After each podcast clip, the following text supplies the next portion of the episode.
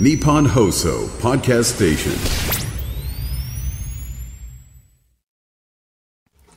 9月26日月曜日は、月曜日は昨日で、昨日ですね26日は今日です。はい。はい昨日は思えば25日で給料日で、懐は暖かかった方も多いと思いますが、はい昨日で使い切っちゃった人はさすがにいないでしょうね9月26日火曜日、時刻は午後3時半を回りました。FM93、AM1242 日本放送、ラジオでお聞きの皆さん、こんにちは、辛坊治郎です。パソコン、スマートフォンを使って radiko でお聞きの皆さん、そしてポッドキャストでお聞きの皆さん、こんにちは。ニッポン放送の増山さやかです。辛坊治郎ズームそこまで言うか。この番組は月曜日から木曜日まで辛坊さんが無邪気な視点で今一番気になる話題を忖度なく語るニュース解説番組です。私、まあ、ご案内のようにですね、えー東京が半分、大阪が半分という生活をしております。はいで、大阪で、えー下手に家事に手を出すとですね、えー家庭内の不安のもとになるというので、できるだけやらないことにしておりますがはい、まあ、東京は一人暮らしなので、もう掃除、洗濯、家事一切、料理から全部、一人分の料理も作ったりなんかしておりますが、その中で、はい。絶対やらないのが、え、揚げ物はやらないと。油使う料理は、だから炒め物ぐらいは最悪やりますけども、炒め物もできるだけ油飛ばないようにですね、フライパンで最低限のことをしてから蓋しちゃうっていう油飛ばないように。とにかくね、キッチンで油が飛ぶのが嫌なんですよ。徹底してますねだから、どうしても揚げ物が食べたいとか、ええ。とんかつ食べたいとか、唐揚げ食べたいとか、そういう時には、えーお店に行くんですね。外食するんですよ。はいはいだから家では絶対油もん、特に揚げ物、天ぷら類はやらないとなん。か新婚の奥様みたいなもう感じ決めて、これはもうね、キッチン汚汚したくないっていうか、もうだかからね、うち、あの、本当に申し訳ないんだけども、ええ日本放送でよくラジオリビングで、えー換気扇の、あの、お掃除のサービスあるじゃないですか。ありますあります。私、うちの換気扇全然汚れてないんですやっぱりね、油物しないと汚れないですね。まあそうでしょう。それで、あの、ガラステーブルなもんですから、はいガラステーブルなもんですから、もう料理しながら、料理しながら、ぐーっと拭くんですよ。常に天板拭いて。ね、もうだけど夢中になって拭いてると、時々、あの、家の大阪の方はオール電化なので、えーそのままガーッと拭けるんですがあ、東京はガスなんですね。はいで、ガラステーブルなんだけどガスなんですよ。そうすると、五徳は鉄なんですね。で、ガーッと拭きながらですね、五徳を指でピッと掴んで、うわわーガーあちちみたいなねそうそう。。あれ気をつけた方がいいですね。そうですね。横の、横のボールに溜めてある水の中に指突っ込んで、ジューみたいな。やだ、ちょっと気そういをつけてください。うこともあるので、はいえー私は、まあ、揚げ物は大阪ではやら、あ東京ではやらないと。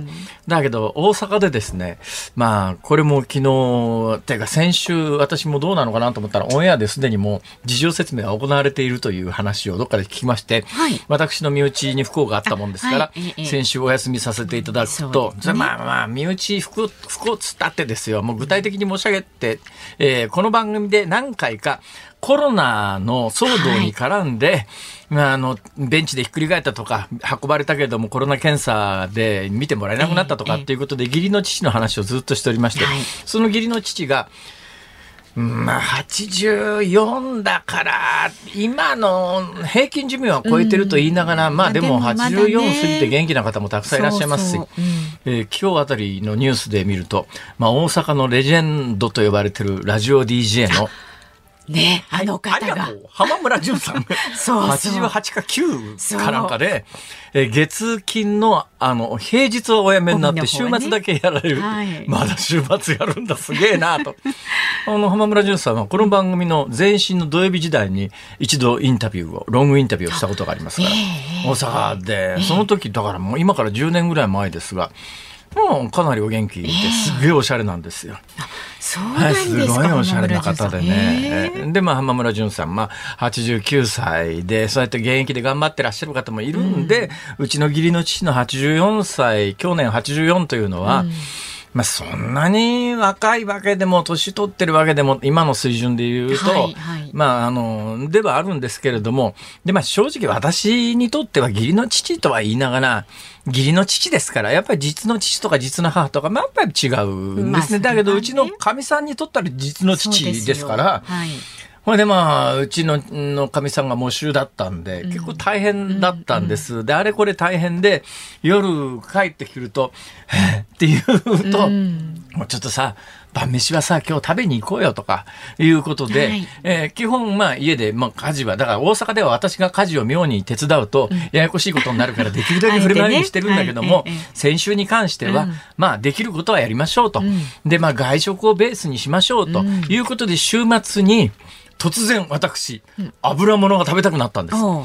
油物食べたい揚げ物？揚げ物、あでだけど大阪でもガラステーブルのキッチンとは言いながらもうその後の掃除とかあの換気扇のの掃除を考えると 嫌だなまあと思って、手間はありますよね。まあ、あの、ちょっとした小さい庭っていうかベランダっていうか、まあそういうのが本当に小さい猫の額どころか ですね、ネズミの額ぐらいのところがあって、そ。こにキャンプテーブルとキャンプ椅子が置いてあるわけですよ。うんうんうん。それ、ここで、アウトドア用のコンロを持ち出してえ、アウトドア用のコンロで、ここで天ぷらを揚げたら。油が多少飛び散ったところで、その後あたりが床は石ですから、石だから水でざっと流すとか、デッキブラシでピピュッてやるとか、そんな問題まあ、そんな換気扇さとオープンエアだから、うん。隣の家にちょっと匂いが、まあ言うても天ぷらだからね。それもガス火で天ぷらですから、カセットコンロのガス火でやる天ぷらだから、まあええそれほど迷惑もかけないだろうということで、そのネズミの額ぐらいのキャンプテーブルのところで。キャンプテーブルでですね、えーまあ、これはちゃんとした天ぷら用のお鍋みたいなやつに、えー油を入れて、天ぷらをやったんです。そうなんですか、まあ。私、自慢じゃありませんが、ツイッターで今日の一人飯という私の料理シリーズを上げてるぐらい、はい料理に関してはそこそこ自信があるんですが、うんうんうん何せ揚げ物天ぷらだけはやったことがないわけですよ。ええやったことがないというのは、どうにもなんないじゃないですか。えまあそすね。それでインターネットではいレシピを確認して、ざーっといろんなやつを見た、動画とかいろんなやつ見たら、ええはいはい。結論から言うと、簡単じゃん。要するにお、要するに具材に、あの、小麦粉、てね。まあ、薄力粉ですね。あれはいだから、あの、グルテンが低くないとダメなんで、強力粉なんかじゃ使えないんで、薄力粉を溶いて、はい。それもまあ炭酸水で溶くと、えー結構ね、あの、パリッパリになるらしいですよ。本格的ですね。まあ炭酸水で溶くとか、あるいはそのマヨネーズ、だから、卵の代わりにマヨネーズ使うとかっていうようないろんな裏技があって、そういうのをやって、やると、お店、お店屋さんのみたいな、割とあのサクサクの天ぷらができるってうん。いうようなこともネットの情報で 山ほど仕入れてですね炭酸水もあると、マヨネーズもあるとお、具材も揃ったと。完璧。えー、薄力粉もあると、水もあると、だから炭酸水もあると、もう完璧だと、簡単じゃんこれ。要するに衣作って油の中入れたらいいんだろ、で油用の温度計っていうのも買ってきましたよ、わざわざ？はい、油って油って温度普通の温度計だったら100度までじゃないですか、ええ。あんなもの使えないですから、えー、108、200度まであ、測れるような天ぷら揚げ物用の温度計っていうのがあるんですよ。あすごい入念な準備。私、凝り性ですから。本当ですね。だけどもう人生でやったことがないんですよ。よし、今日は天ぷらだと。今日は天ぷらするぞと宣言して、で、家のキッチンは汚したくないので、わざわざその、ね、ね、ね、うさぎさんの額ぐらいの大きくなりましたね。あの、ね、庭みたいなところで、うんよし、ここで天ぷらを揚げるんだとええ、やってみました。お大失敗。そこまでやったのね？もう完全な失敗。どうにもならないぐらいの。そんなにちゃんと準備どうにもならないぐらいの大失敗なんで抜かりなくやったの？反省したんですよ。それからずーっと考えたんです。なんであんなに無残な失敗をしたのか。どんな失敗かというと、具材に衣がつかないんですよ。ああ、そう具材に衣がつかないんです。はいはい衣が落ちて素揚げみたいになっちゃうわけですよ。あ、落ちちゃう。あ、油それで落ちちゃうんだ。なんでかなと思って、いろいろ考えて、わかりましたなんでしょすげえ大きな勘違いをしていたんです。私、基本的に何か見ながら作るんじゃなくて、見る前にまあ全部こう覚えて頭に入れた上で作らないと、はいい、ちいち横に料理本置いて作るみたいなことはできないんですよ。だからもうやる作業の前に全部頭の中入れて、工程を入れて、何も見ずに、せーの、ドンその方がほら、対家族的にかっこいいじゃないですか。ね、横に本見ながら作って、な父ちゃんなんか本見ながら作ってる。だけどそうんうん、全部頭の中入れて、やって、なんか、できる人みたいに見えるねいい見えますよねうん。ということもあるので、頭の中全部入れてやってみたんですけど、大きな間違いをしてたんですう。。なんだろまあ、簡単に言うとよ、簡単に言うと、数字はちょっと違いますけど、簡単に言うと、はいレシピ上は、例えばよ、例えばですが、はい小麦粉 100g に対して水 100g で溶けとかってそういう配分なんです。まあ実際の配分はちょっとだけ水の方がグラム数が多いんですが、小麦粉 100g に対して水 100g。はい。ね、っていうのが基本レシピだと仮にするとするじゃないですか。はい。私、量と体積を間違ってですね、小麦粉1カップに水1カップ。そうすると、重さ的には小麦粉って1カップだと 40g ぐらいしかないんですね。あだけど水1カップっていうと 180g ぐらいあるわけですよ。だから、へえ、話が、めっちゃ薄い小麦粉の衣につけたってつきゃしないんですよ。なるほど。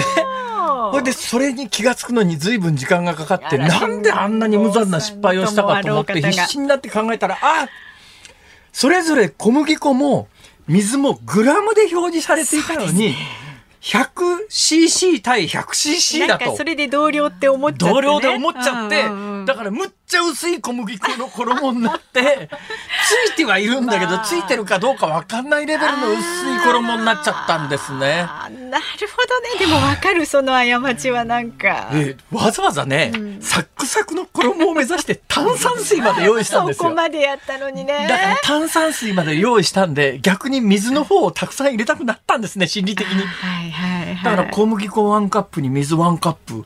どう考えてもグラム的には水多すぎだろ、それ。しゃぼしゃぼになって、天ぷらにならないという大失敗です。はい。よーくわかりました。でも、今回学習しましたから、はい次回はもうもう私ね、成功するまでやるタイプですから。そういうとこ執念深いですよね、すごくね。私とにかく成功するまでやめられないんですよ。えだからもう私は残る寿命、残る人生を天ぷらにかけようと思って。で、来週末も天ぷら家で作って、えーその天末についてはえーあの、はい、えーツイッター等であげるなり、この番組でご報告するなりそう、ですね。簡単な料理ほど奥が深いということがそれはよくわかりました。皆さん、重さと量を間違えちゃダメですよ。お気をつけください。もうカリッカリのサクサクのね天ぷらになることお祈りしております。お疲れ様でした。うん、何々屋行った方が早いね。美味しいものをね、はい買った方がという話もありますが、え 頑張ってください。あそれで思い出したえまた思い出しちゃった。昨日だからね、晩ご飯作ろうかなと思って近所のスーパーに行ったんですよ。私大体月曜日に1週間分の食材を買ってうん、で、まあ水曜日なり木曜日までそれで東京で暮らすんですが、はい昨日スーパー行ったら、改めて物価がとんでもないことになってるというのが、野菜、特に野菜コーナーなんか買えるもんがないっていうかですね、トマトが、3つとか2つで400円前後したりで、ブロッコリー1株299円、ええ。牛乳この間まで189円だったやつが209円で、卵も6個入りで200円台半ばぐらいまで。ああ、なんかすげえね、あ値段が上がってると。ちょっとなんか、あのー岸田さん分かってるこの状況っていうのをね、なんか物価対策で、えー物価高騰策、お前さ、スープ、お前ってごめんね。スーパー行って買い物したことあんのかっていう、なんかそういう感じを昨日改めてしましたね。肌で感じてほしい。まあこの後ニュースの解説コーナーでも。はい、わかりました。では株と為替の値動きです。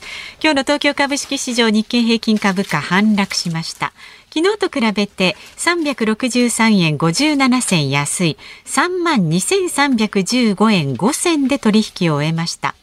FRB アメリカ連邦準備制度理事会の金融引き締め長期化観測を背景にアメリカの長期金利が上昇したことを受けまして投資家心理が悪化したとで今日の東京市場では景気敏感株の半導体関連銘柄が売られました。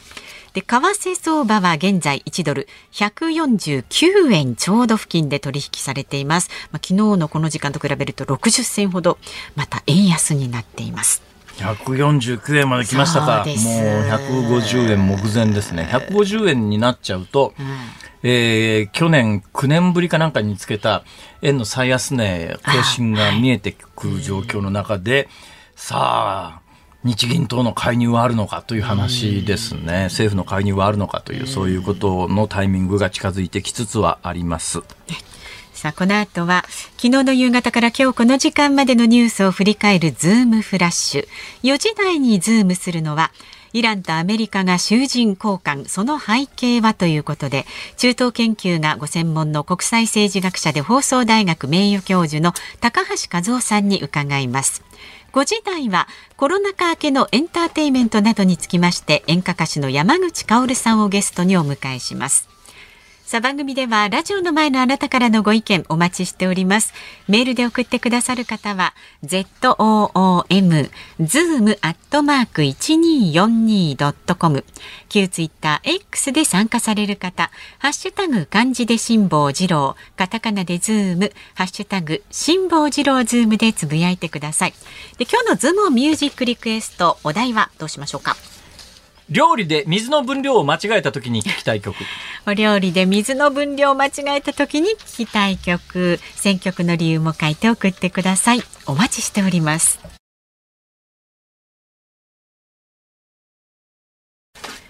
ニッポン放送ズームそこまで言うか。ここからは昨日の夕方から今日この時間までのニュースを振り返るズームフラッシュです。岸田総理大臣は昨日配偶者に扶養されるパート従業員らが社会保険料の負担を避けるため働く時間を抑える年収の壁をめぐり対策を表明しました。従業員の手取りが減らないよう保険料を肩代わりする企業に1人最大50万円を補助するのが柱で10月から導入します。中国国営中央テレビは昨日北朝鮮が外国人の入国を許可したと報じました。入国後2日間隔離します。北朝鮮は2020年1月末から新型コロナウイルス対策として出入国の厳酷な統制をしていましたがおよそ3年8ヶ月ぶりに門戸を開くことになります。アメリカ国防総省はウクライナに供与を表明していた主力戦車エイブラムスが現地に到着したと発表しました。エイブラムスから劣化ウラン弾を発射すればロシア軍の戦車の正面走行を貫通する破壊力があります。タス通信は昨日ウクライナ侵攻に絡んでプーチン大統領に逮捕状を出した国際刑事裁判所のホフマンスキ所長をロシア内務省がロシアの刑法に違反したとして指名手配したと報じました。ニュース配信サイトヤフーニュースを運営する IT 大手ヤフーは昨日記事を配信するメディアとの契約内容の見直しを検討すると発表しました。記事の許諾料の引き上げにつながる可能性があります。厚生労働省は昨日製薬大手エーザイとアメリカ医薬品大手バイオジェンが共同開発したアルツハイマー型認知症治療薬レカネマブを正式承認しました。早ければ年内に医療現場での使用が始まります。日産自動車の内田誠社長兼 CEO は昨日2030年までにヨーロッパ市場に投入する新型車のすべてを電気自動車 EV にすると明らかにしました。輸入したオフィスチェアなどの販売価格を下げないよう小売業者に不当に強制した疑いが強まったとして公正取引委員会は今日独占禁止法違反容疑で家具卸大手の関家具の本社などを立ち入り検査しました。関家具って聞いたことないよねっていうのが大半の方だと思います、はい、というのが小売りじゃないのであまり知られていないですね、ね、一般の人には。だけどこれ家具の卸としては日本最大らしいですよ。最大。日本最大の。で、えー、主力がね椅子オフィスチェア。はい、これがね最近すごく売れてるんだそうです。なんでオフィスチェアが売れてるかというと、ええ、まあオフィスチェアっていうかですねゲーミングチェアっていうかゲームするときに座るね。はい。ちょっと高い。はいはいはい、で、ゲームする時ってやっぱり長時間ずっと座ってるんで、うん、いい椅子座りたいよね。と、それから、あの、リモートワークが普及して、家の椅子もちょっといい椅子にしようねっていう需要がこの何年もあった上に、最近、リアルなオフィスも開き始めて、まあ、せっかく久しぶりにリアルなオフィス開いたんで、椅子ぐらい新しくしようかっていうんで、まあいろんな、だからコロナに関連してっていう、昨日もコロナに関連するニュース2つぐらいお届けしましたけれども、実はこれも背景にあるのはコロナだったりなんかするという、そういう、そういうニュースではあります。はい。さて一番最初のニュースは今日冒頭あのオープニングでの話の続きみたいな話になってますが、えー年収の壁。年収の壁についてはねこの番組で何回もご説明しましたけれど、はい。私ねその、まあ、この年収の壁でひ企業に1人最大50万円補助する、でこれ中身50万円の中身どうなのかって話がですねまあ、10月から導入で、来月から導入なんで、本当はもう具体的に決まってるはずなんだけども、えー新聞なんかでもその、んん概略が書いてありますけど、細かい数字が書いてないんで、はい。多分、週末にかけて細かい数字が出てくるだろうと思いますから、その本体のどんな形の補助が行われるかについては、まあ、後日改めてしっかりあのご紹介するとして、ええ。私ね、根本的にちょっとおい待てよと思うのが100例えば103万円の壁とか106万円の壁とか130万円の壁とか、まあいろんな、えー社会保険料が発生するであるとか、住民税が発生するとかいろんな水準の金額がありますよね。これずっと変わってないじゃないですか。だけど物価って急激に上がり始めて対去年で前年同月比3%以上、で去年ももううん2%、3%上がってましたから、対前々同月比でいうと6%とか。でそれもあのこの番組で言いましたけどあの物価の統計ってやつは別に毎日買うもんじゃないよねっていうものまで含めて、だからほとんど値段が上がってないものまで含めて統計取るから2%や3%ですが、実際スーパー行って買い物する実感で言うと、いや、この3年ぐらいで10%どこじゃないよねっていうぐらい上がってるわけですよ。はいで、10%上がってるということは、その分、円という通貨の価値が下がってるわけだから、106万円という価値は、3年前の106万円と今のさ106万円は全然違うんですよ。確かにとだ、となったらですね、この手のボーダーラインになる数字って、えー小手先だけでその、ま、これは完全に小手先っちゃ小手先の対策なんだけど、とりあえず大きな見直しをする以前の話として、物価上昇分だけ、つまり円の価値が、お金の価値が落ちた分だけは賃、改定していかないと、例えば今の106万円が、あ、いや、3年前の106万円が、例えば価値として今の115万円ななら、とりあえず物価上昇分だけ数字変えていかないとそう、ですよね。どんどん我々厳しくなるばっかりで、そのぐらいの対策しろよと。で、これも昨日お伝えしたように、今の物価高というのは、政府と日銀が意図的に作り出してるもんですから、政策的に作り出してる物価高だから、その物価高、つまり円の下落ですから、その円の下落に合わせた分ぐらいは、ボーダーラインになる基準になる数字って改定していかないと、歪むよね、社会が。そうですね。はい、だからもっと大きな目線で、えーそういう制度がいいのか悪いのかっていう議論はすべきだけれども、そうじゃなくてそもそも物価上昇で通貨の価値が落ちてる分ぐらいはその手の数字の指標を変えていかないと、それすぐにやれよっていう話なんだけど、そういう方向性の話が全く出てこないんだわなこの国は。はい。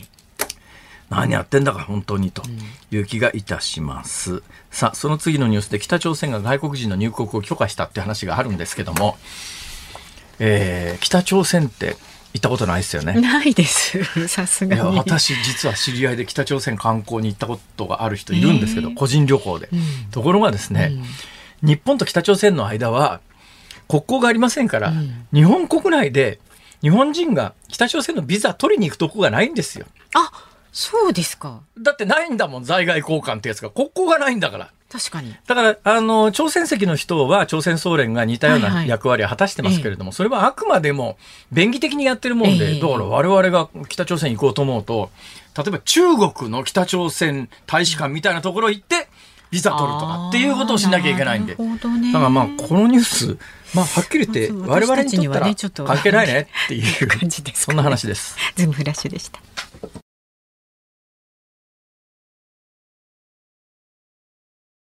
9月26日火曜日時刻は午後4時4分になったところです。東京有楽町日本放送第3スタジオから辛坊治郎と。増山さやかでお送りしています。さあ今日はですねオープニングで辛坊さんが天ぷらのお話ししたので、はい。それに関するご意見がたくさんなんあ皆さんありがとうですがございます。神奈川県横浜市36歳男性のまんまる7号さんはですねほいほい。辛坊さん天ぷらは炭酸水を使うのもいいんですが大事なのは衣の温度です水を少し減らして減らした分と同量の氷を入れてキンキンに冷やして具材をくぐらせて揚げます。これは衣にグルテンを作らないためでグルテンができてしまうと天ぷらではなくフリッターになってしまうからです。なるほど。だから失敗したらエビのフリッターができたよでごまかしありがとうございます。実はですねはい、それも私原因でさらに薄くなっちゃったんですよ。あで冷やす時に本来はボールを二重にして下に氷水敷いてその上にボールを置くと全体に薄まらないんですが、はいそもそも水の量が多かった上に氷をぶち込んだもんですから。生地この知識でぶはい、そうなんです。さらに薄くなってしまいまして。これは薄々ですね。はい、薄々です。まあでも素揚げと思えばね結構美味しかったんじゃないですか、味は。あ、あのうちのでかいペットは美味しい美味しいって言って こいつ味わかんないからなとか思いながら。いやそんなことないでしょう。えーありがとうございますあり。がとうございます。次回はね必ず辛坊さん成功させる意気込みですんで。いやそれがね油の温度も低かったんだな。これ温度計で測りますよね、うん。だけどあの油の量が家でやるとき少ないじゃないですか、うん。そうすると具材入れるとガッと下がるんですよね。あ確かに確かに。でも。最初に温度測ってるからもういいだろうと思って面倒くさくなってやるとだんこれ明らかに温度下がってるよなとか。だから天ぷらって簡単じゃないんですよね。美味しくってなかなかできないまあでも。衣に小麦粉つけて揚げるだけだからな。そう言っちゃあれですけどやっぱり違うんですよ。難しい。確かにね。衣の味の付け方とかね。そう。やっぱりあのなんとか屋はよくできてるよね。本当です。よ。本当に。揚げ物は外食したらいいんだ、なんだそういうことかうまく揚げられる方もいらっしゃると思いますが、さあメールまだまだお待ちしております。z o o m zoom アットマーク一二四二ドットコム番組の感想など旧ツイッター X でもつぶやいてください。ハッシュタグ漢字で辛坊治郎、カタカナでズーム、ハッシュタグ辛坊治郎ズームでつぶやいてください。えー今日のズームミュージックリクエストお料理で水の分量を間違えた時に聞きたい曲こちらもお待ちしております。ニッポン放送ズームそこまで言うか。この時間取り上げる話題はこちらです。イランとアメリカが囚人交換その背景は？イランで長年収監され人質とみなされていたアメリカ人5人が18日帰国しました。アメリカ政府がカタールの仲介を受け韓国で保管されていたイランの資産60億ドルの凍結を解除し物議を醸した交換が実現。資産はカタールの首都ドーハの銀行に移されました。これによってアメリカとイランの二重国籍を持つ男性4人と女性1人がテヘランからドーハにチャーター機で移動しました。さあ今日はこの問題につきまして中東研究がご専門国際政治学者で放送大学名誉教授の高橋和夫さんにお話を伺います。先生よろしくお願いしますよろしくお願いします。何が起きてるんですかイランとアメリカうん、あのー要するに、イランの核開発がどんどん進んで、はい。もうこれ戦争をして壊すという状況じゃないなと。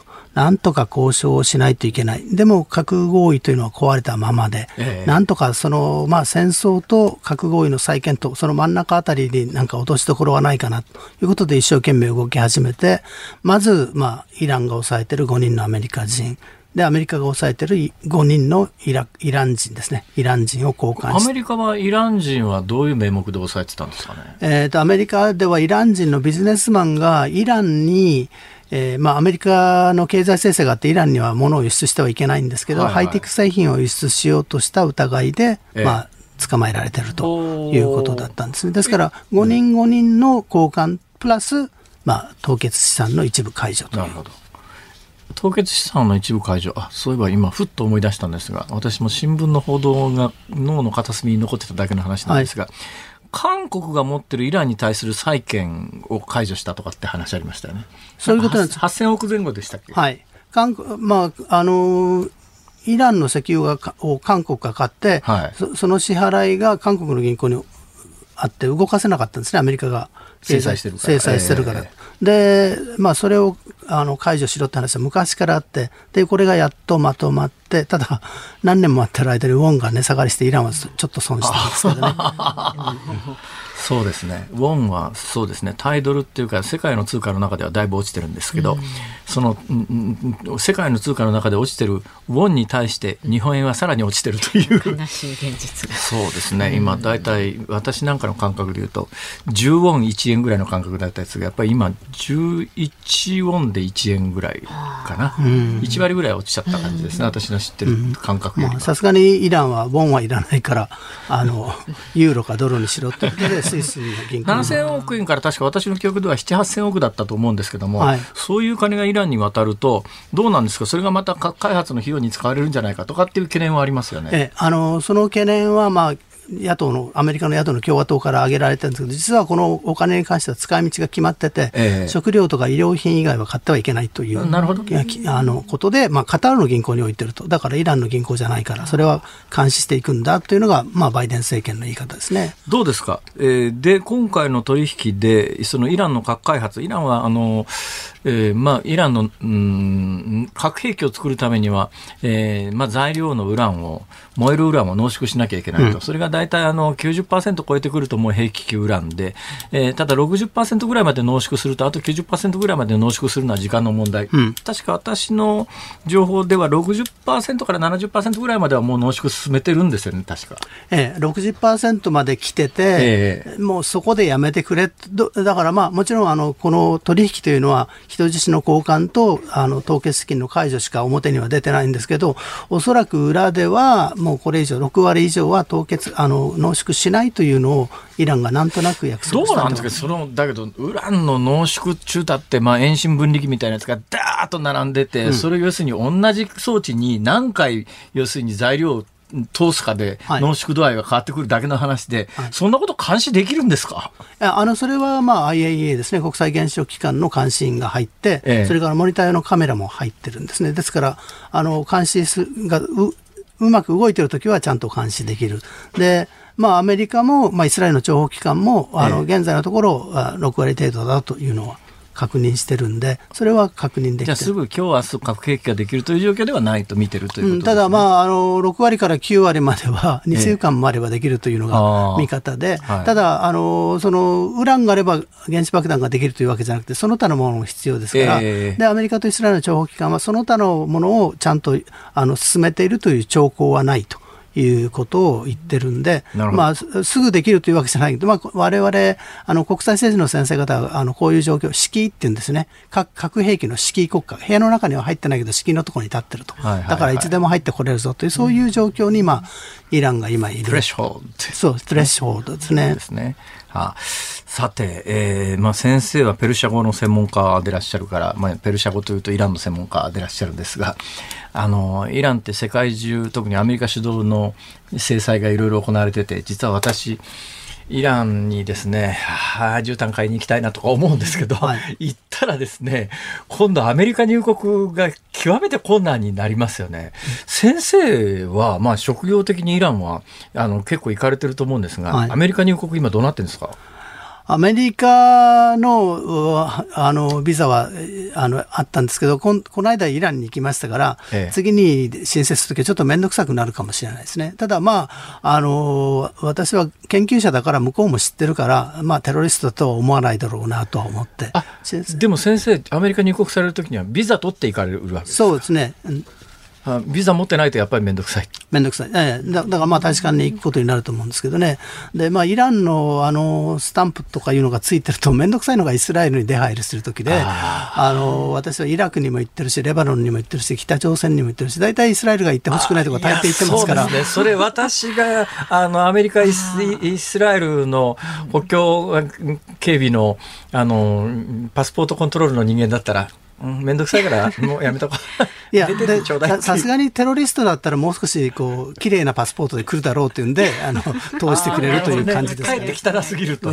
イスラエルなんか私入国した時には、イスラエルってあの入国する時に、パスポートに反抗すか、別の紙に反抗すか、選べって言いますよね。はいで、パスポート、イスラエルのパスポート、入国のパスポート、パス自分のパスポートにイスラエルの入国スタンプをされちゃうと、まあ、今は、あの結構イスラエルと国交を持つアラブの国もだいぶ増えてきましたけども、でも基本的に入国拒否ですよね。そうですね。入りにくい国が多いですね。で、まあ私のパスポートも置いて、あの、イイスラエルのあのスタンプが押してあって、ただあの、もう本当にいろんなとこ行ってますから、あんまり暑いんで、なんか担当官めんどくさくて見なくても、はい、どうぞみたいな感じですね。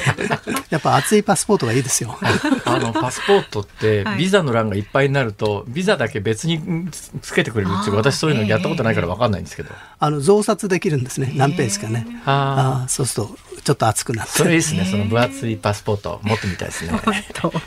でもまあ日本のパスポートはね本当に通用力あってこれでダメっていうところあんまりないですからね。そうですね。190何カ国、ええ去年までは世界で一番たくさんの外国に行けるパスポートだったのが今年になって、えー確かシンガポールと韓国かなんかに逆転されて3位になったっていうニュースがありましたけども、まあ、それでも世界最強のパスポートの一つであることは間違いないですがそうですね。それでもまあ北朝鮮とかね行けない国はいくつかありますけどね。えーさて、えーそんな中で先生が今日お持ちくださった話題はアゼルバイジャン先生気になってらっしゃるって話を聞きました。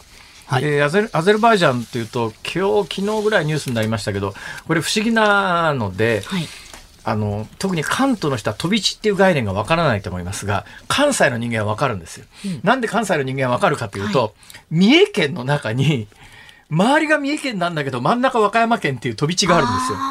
だから関西では和歌山、あ、飛び地、あ、だからあの、和歌山の中にあ、あじゃあ三重県の中にある和歌山みたいなもんって言うと、ああ、あんな感じかってイメージできるんだけど、関東ないですよね。全部、県と間は全部線で引かれる。はい。ところがですね。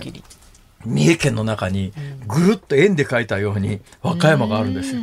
なんでここだけ和歌山なのっていう飛び地っていうんですけども、でアゼルバイジャンっていうだからあれはカスピ海はいのヘリにある国なんですけど、そこの隣にアルメニアっていう国があって、そのアゼルバイジャンっていう国の中にアルメニアのあれ飛び地ですか？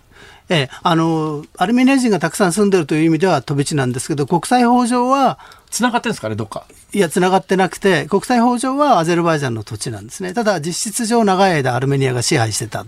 まあ、そういう状況だった。そこをアゼルバイジャンが取りに行って、もうこれ完全陥落してっていう、だから飛び地なくなっちゃうっていう話ですかね、あれは。そうですね。あの、アゼルバイジャンが完全に主権を回復したというのがアゼルバイジャンあの見方で、で、その、その、そこの飛び地だったところにアルメニアっていう、アルメニア人が住んでたんですが、その隣にアルメニアって国があるんですが、ここはロシアとすごく仲が良かったんだけど、どういうことなんですか？そのアルメニアがそう簡単に負けちゃったってことは、後ろのロシアの、ロシアの後ろ盾がなくなってきつつあるってことなんですかね？どう見たらいいんですかそうなんですね。あの、アルメニアの指導者が、まあ、西側寄りの姿勢を示して、はい。プーチンは面白くないな、こいつは、っていうんで助けてくれなかったというところが一つあって、はいはもう一つは、アルメニアとアゼルバイジャン、あの、どっちも発展途上国ですけど、アゼルバイジャンは石油が出るんで大変お金があるんですね。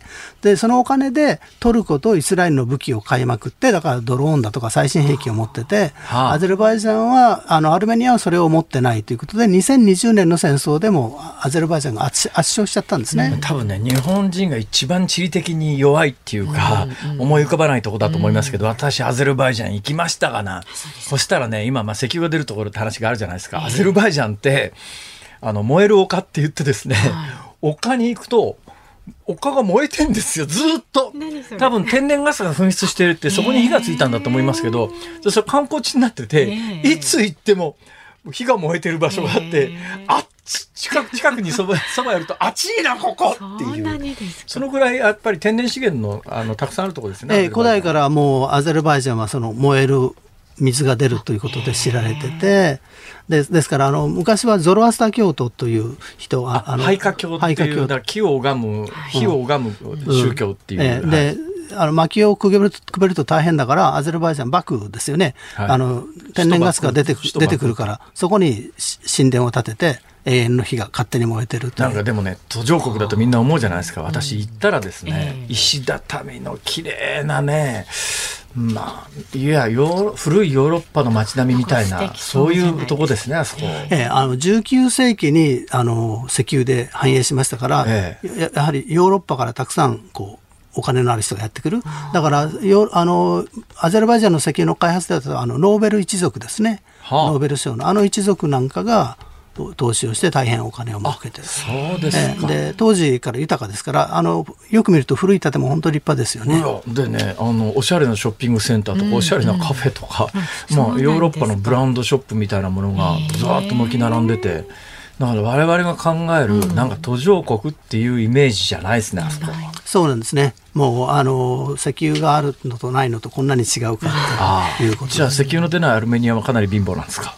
まあどちらもねあの所得は一人当たり6000ドルぐらいですかね。だからえそんなに豊かでもないしそんなに貧乏でもないんですけど、ええ。アゼルバイジャンは人口がまああ1000万人ぐらい、アルメニアは200万人ぐらいですか。ら5倍の規模ですし、で石油も出るということで、まああのアゼルバイジャン可愛くないと思ってる人も石油が欲しい人はみんなアゼルバイジャンに接近しますから。ああそこがねど、まあ、一応民主的に選挙はやってるっていうことには建前上なってんだけどでも今のトップは前のトップの息子かなんかですよね。そうですね、アリエフさんっていうんですけどね、あの前のアリエフさんは KGB のあの偉い人で、えそうなんですか？えあのだから KGB のプーチンさんよりずっと偉い人で、だから要するにアゼルバイジャンまあアゼルバイジャンって今は独立国ですけども旧ソ連時代はソ連の、まあ、一共和国っていうか。そうですね。でそれでそこのトップは要するにソ連の諜報機関の上の方の人プーチンより上だったんですか？まあ、プーチンは下っ端でしたからね、まあ、世代的にも違いますけどね、だからアリエフはもうあのソ連時代にアゼルバイジャンのある意味トップで、現地のトップで、でソ連崩壊してで棚ぼたで指導者になって、はで愛国者を演じて、えーあでみ選挙でも通り。選挙でも通り、まああのまあ、選挙がどれくらい自由かって議論はありますけどね、えで息子にえ接だから種した今ねいや同じアリエフっていう名前の大統領なんですよ。ええいやまあそんなこんなで。でこの辺の中東中あそこは中東って言わないですか？中央アジアですか？まあ、広い意味でも中東ですけどね、トルコ、あのイランが絡んでますからね、あの辺の情勢こね。の辺りのごたごたどうなっていってプーチン政権はこれからどうなるんですか？えープーチンは興味があるんですね。で、む難しいの、めんどくさいのは、ええアルメニアに対してはアメリカの支持があるわけですよね。はいはいアメリカにはアルメニア人がたくさんいて。あそうなんですか、ええでアメリただアメリカの石油会社はアゼルバイジャンを支援してる、はいはいそれからももっとこんこんがらがってるのは、えイスラエルがアゼルバイジャンと仲がいいんですね。アゼルバイジャンはイスラエルの武器を買ってる。で、アゼルバイジャンはイランの北にあるから、イスラエルとしては接近しといて、イスライランの近くあに拠点を構えてそうか背後からああのイランに睨みを聞かせられるということですね。まあそういうことなんですね。ですから、えーで、イランは実はアルメニアを支援してる。だからもう訳が分かんなく。はあアルメニアって宗教は何なんですか？あの世界で一番古いキリスト教の国ですね。だからローマの前に最初にキリスト教に改宗した民族がアルメニア人なんです。アルメニアはキリスト教で、はいアゼルバイジャンはイスラム教のスニ派シーア派。ですか、はい。でその隣のイランもシーイスラム教シーア派、はい。はいはあ。でユダヤ教徒のイスラエルがそのシーア派のあアゼルバイジャンと仲がいいという。だからあんまり宗教関係ないんですよね実はね。あそうだ。高橋先生は、えーまあ、イスライスラム教の専門家でもいらっしゃるんでいっぺんお会いしたら聞いてみようと思ったんですけど私ねコーラン最近読んでるんですよ。はい ね、結構わけわかんないんですよ。で最近私コーランこれは多分アラビア語で読んだ時にお経みたいな なんかそういう効果のあるもんなんじゃないかなって多分韻律とか節回しとかそういうのが重要な文献なんじゃないのかっていう感覚があるんですけど中に書いてあるやつをざーっと読んでいくといユダヤ教の聖典の旧約聖書とかなりかなりオーバーラップするっていうか、はい。まあ、ぶっちゃけこれイスラム教の人は怒ると思いますけど私なんかが読んだ印象で言うと基本旧約聖書のパクリじゃんっていう印象を持ったんですがどうなんですか？あのイスラムはそれを認めてて、ええ。あのまず神様が人類にユダヤ教という宗教をくださって、はあ。人類の発展段階に合わせて次にキリスト教をくださって、えで最後にこうイスラム教をくださったんであのユダヤ教もキリスト教もいい宗教なんですよ。ただあのバージョンが古いだけであの結構いい、うん、古い iPhone ですよっていうことで。それなのになんかその三大宗教、はい、とても仲が悪く見えるのはどういうことなんですか、いや、それはそれを使ってなんかこう、いろんな野心を叶えようという人がいるわけで、ええ、だから伝統的にはユダヤ教もキリスト教もイスラム教もエルサレムなんかみんな仲良く暮らしてて、だからユダヤ教徒だから殺しちゃうなんてそんな残虐なことをするのはヨーロッパ人だけで、あ本当になんかヨーロッパ人は野蛮だなと思いますよね。十字軍ですか？まあ、十字軍殺しに来てね、まあ、確かにね、あのイスラエルにエルサレムっていうところ聖地三大宗教の聖地エルサレム、あそこにあの、えー、生誕教会っていう生誕教会じゃねえや。聖墳墓教会って言ってイエス・キリストが処刑されたとされる教会があるんですが、うん。そのイエス・キリストが処刑されたとされる教会にはキリスト教の教会が立ってんだけどこのキリスト教の教会の入り口の鍵はイスラム教徒の人が持ってるんですよね。これだからそうじゃないとキリスト教もいろんな宗派があるんでキリスト教の人に鍵預けとくとキリスト教の中で揉めるから だったらイスラム教にの人に鍵渡しとこうってそういうとそうそういう話いやそういうことですよね。なんかもう本当にあの聖地に行くと本当になんかキリスト教も難しいなという感じで。であのあの政府無教会に行ってこう撮影しててあの案内のお坊さんに何百ドルかチップを渡すと「おいこっち来い」とか言ってね他の人には見せないとこ見せてくれたり何見せてくれるんですか？あの柱パッと開けたら大昔のそれは岩がそのまま見えるとかね。なんかやっぱりなんかあのドルっていろんな宗教に通用していい いい通貨ですね。そこですか？いやいや、ちょっとまだね、そのイスラム教とその三大宗教については聞きたいことがいっぱいあるんで、はいはい、次ぜひ機会があったら先生お願いします。お時間を作ってはい、なんかあの全然話変な方言っちゃいましたけど、またいろいろ教えてください。想定内です。ありがとうございました。今日は国際政治学者で放送大学名誉教授の高橋和夫さんに伺いました。ありがとうございました。ありがとうございました。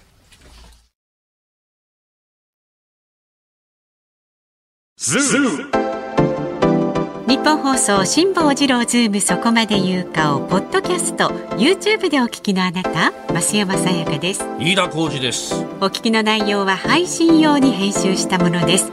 辛坊治郎ズームそこまで言うかは月曜日から木曜日午後3時半から生放送でお送りしています。ラジオの FM93 AM1242 に加えてラジコでもお聞きいただけますよラジオラジコでは配信版では聞けないあんなことやこんなことがいっぱい。さらにリポーターがあなたの街にお邪魔する中継企画や辛坊さんが夕刊フジの記事を解説する夕刊フジそこまでズーム。えそして生放送でしか参加できないリスナー参加コーナー。ズームオンミュージックリクエストなど盛りだくさん。ぜひラジオラジコでも辛坊治郎ズームそこまで言うかをお楽しみになってください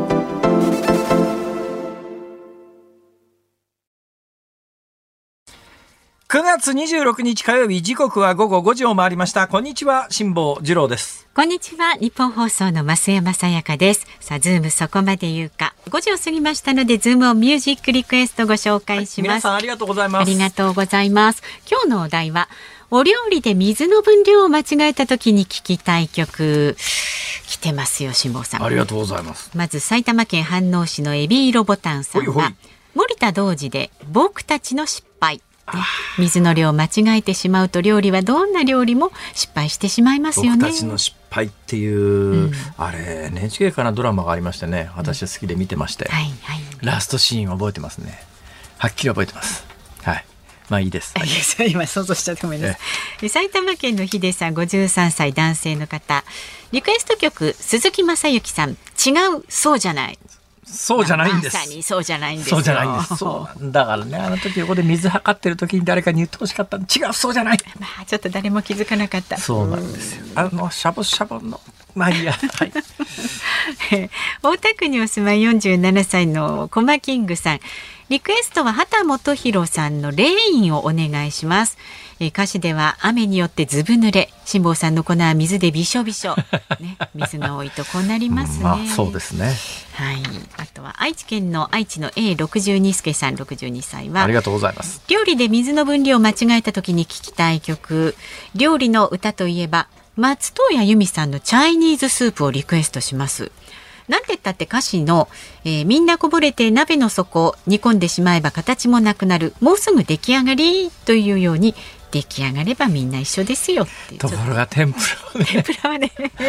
そ う出来上がりがやっぱりね。うん。なんとか出来上がりは。大きく左右しますよね、はい。水の量とかそういうものがね。そうなんでそれから横浜市鶴見区お大きなばあばさん。あの大きなペットとか言うからですよ辛坊さんが。大きなばあばさん64歳は都市伊藤とハッピーブルーのよせばいいのに。辛坊さんは偉い。天ぷらは難しいですよね。私主婦歴40年近いのに未だに失敗する時があります。あそんな時はいつまで経ってもダメな私ね。と落ち込みますよ。と。天ぷら難しいんだ。難しいですよ、なんかすげえ簡単そうなのにな。いやいやいや技が問われます。今週末必ずもう一遍再チャレンジで、また。はい、やってみます。それから新宿区の矢車荘さんはですね、えー森高千里さん素敵な誕生日。水の分量を間違えたりとか料理ではとかくありがちですよね。この歌もちょっと失敗してしまったグラタンが出てくるのでぜひと、ま、確かにそんな歌だった。また神奈川県横浜市のひろゆきくんはね 11pm のオープニングテーマシャバシャバだ。シャバダバシャバダバ。をねシャバシャバだっていう。シャバシャバだシャバシャバだに変える面白い。あこの方今日ね誕生日だそうです面59歳白いなそれ。おめでとうございます。おめでとうございます。シャバダバシャバダバ。はね美穂慶太郎さんの 11pm のテーマえあれなんです 11pm のテーマっていう曲なんだ。です。シャバダバシャバダバ、あれ短いですよ。一瞬で終わっちゃいますよね。な。一瞬で終わっちゃうよねあれ。そうですさかありがとうございます、本日のズームオンミュージックリクエスト敏いとうとハッピー&ブルーよせばいいのに。はい。ではエンディングでお届けいたしますのでお待ちください。さあ番組ではラジオの前のあなたからのご意見24時間お待ちしております。メールで送ってくださる方は ZOOM zoom アットマーク 1242.com えそして X でもハッシュタグ辛坊治郎ズームでつぶやいてください。ご意見お待ちしております。日本放送がお送りしています辛坊治郎ズームそこまで言うか。この時間はゲストをお迎えいたします。演歌歌手の山口香さんです。お久しぶりでござはいい、ます、お久しぶりです。こんにちは、山ちは。口香です。いや。相変わらずお綺麗で。いやいや、衣装が、洋服がね、ありがとうございます。そんなことないですよ。お綺麗ですがおですがっていう言い方はちょっと失礼ですけれどもがってなるとね。結構ベテランなんですよね。あ、おかげさまで、今年30周年を迎えさせていただきました。ということは何ですか？三つからやってるんですか、はい、いや、あの、9歳でデビューしまして、30年で。あなるほど。はい。え、すみません。えはい、そんな感じで。はい。なるほど。はい。みんなそう、なんかどそうそう、んだらいいのか。なそえーみたいな、そう、もっと、こんならいいのがちょっと今すごい、だけはい。ど演歌歌手の方別に9歳でデビューは珍しくないですよね。そうですね。昔のね、時代は、美空ひばりさんとかですね、もう皆さん、本当に小さい時から。はい。まあでデビュー30周年は本当なんですね。本当ですね。いはい。つですか、デビュー30周年は？えっ、と、平成5年の9月21日に、本名の青木香織っていう名前であー、速達でデビューしてから、今年30周年っていう。何日です？何日？何何月何日ですか ?9 月21日で9す。月ついこの間はいですよ、そうです先週ですよね、はい。先週あたり。あそうか、先週末か。はい。へえ、そうですか。おめでとうございます。ありがとうございます。おめでとうございます。はいで、新曲出たらしいじゃないですか。そうなんです。8月30日に、ふたなさけという歌が発売になりました。えー、新曲、何曲目ですか、これ？えそう言われると。数えるのが、えー、そうですね。えー青木さんの頃からはい数えるか、その今のお名前、山口薫さんになってからはい数えるかによっても違う、そうですね。。山口薫になってからは、えー、20、20曲目になるのかな。はいあーそれもまあ、10、20ですね。はい。のいい曲ですね。はい。そさして、えはい、同時にあの、8月30日に、その青木香織時代から、今までの山口薫のあベスト版32曲入りの、そうなんです。はい。ベストアルバムも発売になりまして、はい。ジュエル、ジュエルという。えー、2枚組、そうなんです。おクラウン、はい。日本クラウン。そうなんです。このアルバムを聴いていただきますと、30年の歴史がわかるかなという。ねはい。ということで、えー、二人の世界 with 浜圭介。はい。あ浜、そうですね今回の歌も作っていただきました師匠でご浜ざいます浜浜圭介さんが師匠。そうなんですはいいや、あのね、えーで、来ていただいた、まあ、理由の一つはですね、はいコロナ明け、この演歌業界っていうのは一体どうなってんだって話なんですが。ああ、そうですね。やっぱりあの、コロナ禍で、あの、3、4年はやはり、あの、イベントとか、人前で歌うっていうのがもうすべてダメだったので、でね。はい、禁止だったので、ええ。今ようやく、あの、第5類になってからは、どんどんこう、ホールで、はい。はい、イベントが行われたり、カラオケ大会があったり、はい、お店でのキャンペーンとかも、ようやく、はい、できるようになりました。お店のキャンペーンって、昔の演歌歌手の方って日本全国のレコード屋さんみたいなやつをこう回っていくのあるじゃないですか。はいはい。私もねええ、私よくあの大阪に天神橋商店街っていうのがあるんですけども、はい。その天神橋商商店街で私がよく歩く道のところにん。レコード屋さんがあってですね、あーはい。そのレコード屋さんの前にええ。北島三郎さんの金の銅像が立ってるんです いやどうぞが。へー。え ーですけども、はい。ですけどそのレコード屋さん自体が今どんどん減ってるじゃないですか。そうなんです。もうどんどん、やはりあの、もう通信とか、あの、ネットとか配で、信みたいね。はい、もう配信で購入できてしまうっていうのが、実際の今の、どうなんですか、演歌をネット購入される方っていらっしゃるんですか？どんええ演歌もネットで配信してらっしゃるんですか？今ではい、もうあの、ネット配信で、はい、あの、何百円から買えたりとか。それなり日本クラウンで。あの、いろんなところで。はい。例えば、まあ、あの、アマゾンとか、まあ、ああいうところでも、その楽曲だけを買ったりとか、あはい。じゃあ山口薫、えー新曲「二情け」で検索すると、はい。アマゾンでじゃあ一曲だけ変えたりなんかするわけであすそうです。もういろんなところで、はい、もうあの検索していただくと一曲何百円で。どうなんですか？それは、はい。そういう状況。全国のレコード屋さんはへレレコード屋さん自体はだいぶ数が減ってきてるけれども、はい。ネット配信みたいなところで一曲ずつ、まあ、買おうと思えば買えるという状況は、はい。歌手の方にとっていいんですか、よくないんですか？あのはっきり言って大変ですね。大変ですか、はい、やっぱりあの昔ながらのええ。CD を一枚一枚こう手売りしてええいかないと、やはりレコード会社の方も、はい、そうで厳しいのかすよねなと。。大体ね、あの、昔と違うのか、その辺がよくわからないですけれども、ネットって、例えば TikTok でバズったよっていうんで、ドーンといくじゃないですか、とんでもない。だから、バズったやつはドーンといくけど、はいええそうでないと結構大変ですよね、これね。そうですね。だから私も TikTok 始めたんですけど、あの、その TikTok を教えた、あの、桐谷博人さんっていう、はいはいあの、投資家の、はいあ、あの、株で生活してらっしゃる方そうそうそう。あの方に。お知り合いなんですか？そうなんです。今、今回の新曲、一緒に二人でデュエットも歌ってるんですよ。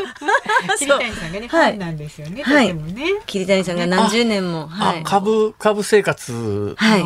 あ、投資家生活で、はいえー山口薫推しなんだ。そうそうそうそう。はい。その桐谷さんと、葛飾細田観覧温度って言いまして、ええ私の地元の場所がキャベツ発祥の地で、それを、はい。一緒に。観覧ってキャベツのことですか？そうなんですね。はい。はい。そうなんですよ。和名で観覧って言うんです。はい。だから、もうこの番組で5万回ぐらい言ってますけども、はい。お正月の、お正月の名物お花といえば、ハボタンじゃないですか。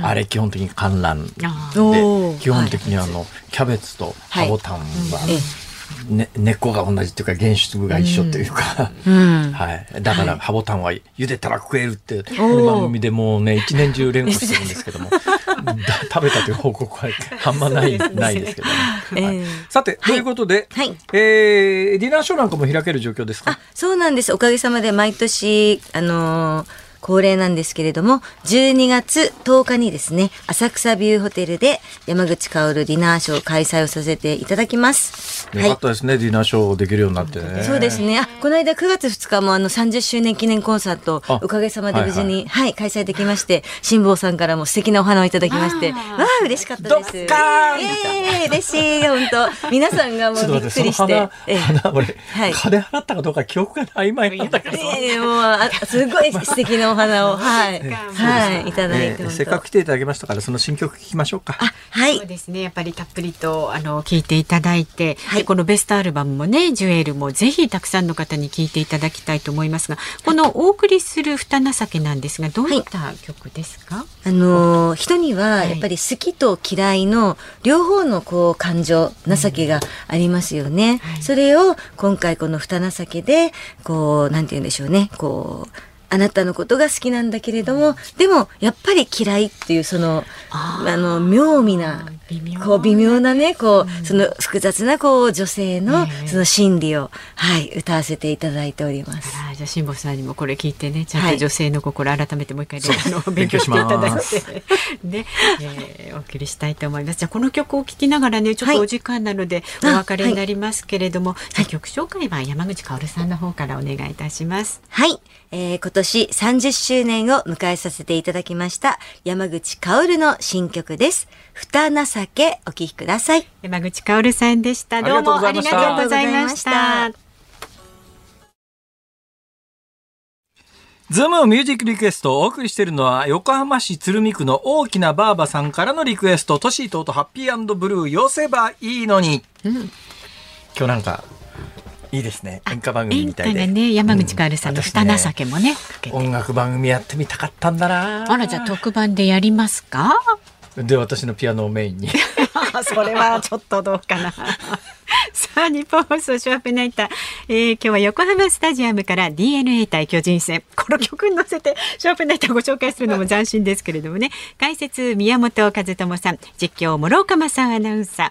明日の朝6時からの飯田浩二の OK 工事アップコメンテーターは数量政策学者の高橋洋一さん。取り上げるニュースは新たな経済対策10月中をめどに取りまとめをという岸田総理が閣僚に指示をしたという話題、えー日中韓首脳会談を調整年内開催に向け高官協議ということをお送りするそうです。でこの番組明日は航空旅行アナリストの鳥海高太郎さんをお迎えして海外の宿泊予約サイトの落とし穴にズームします。でね天ぷらに関してチーバくんのお尻さん、天ぷらの粉と水の量なんか適当でいいのよ。シャバシャバだったら粉を足せばいいのに。ちなみに片栗粉をちょびっと入れるとサクッと上がりますよって教えていただき実はですね、はい。途中で気がついたんで、残りの小麦粉全部入れたんだけど、うん。それでも追いつかなかったんよだっぽど水分多かったんですね。ここまでのお相手は辛坊治郎と。松山さやかでした。明日もございます、はい。ありがとうございました、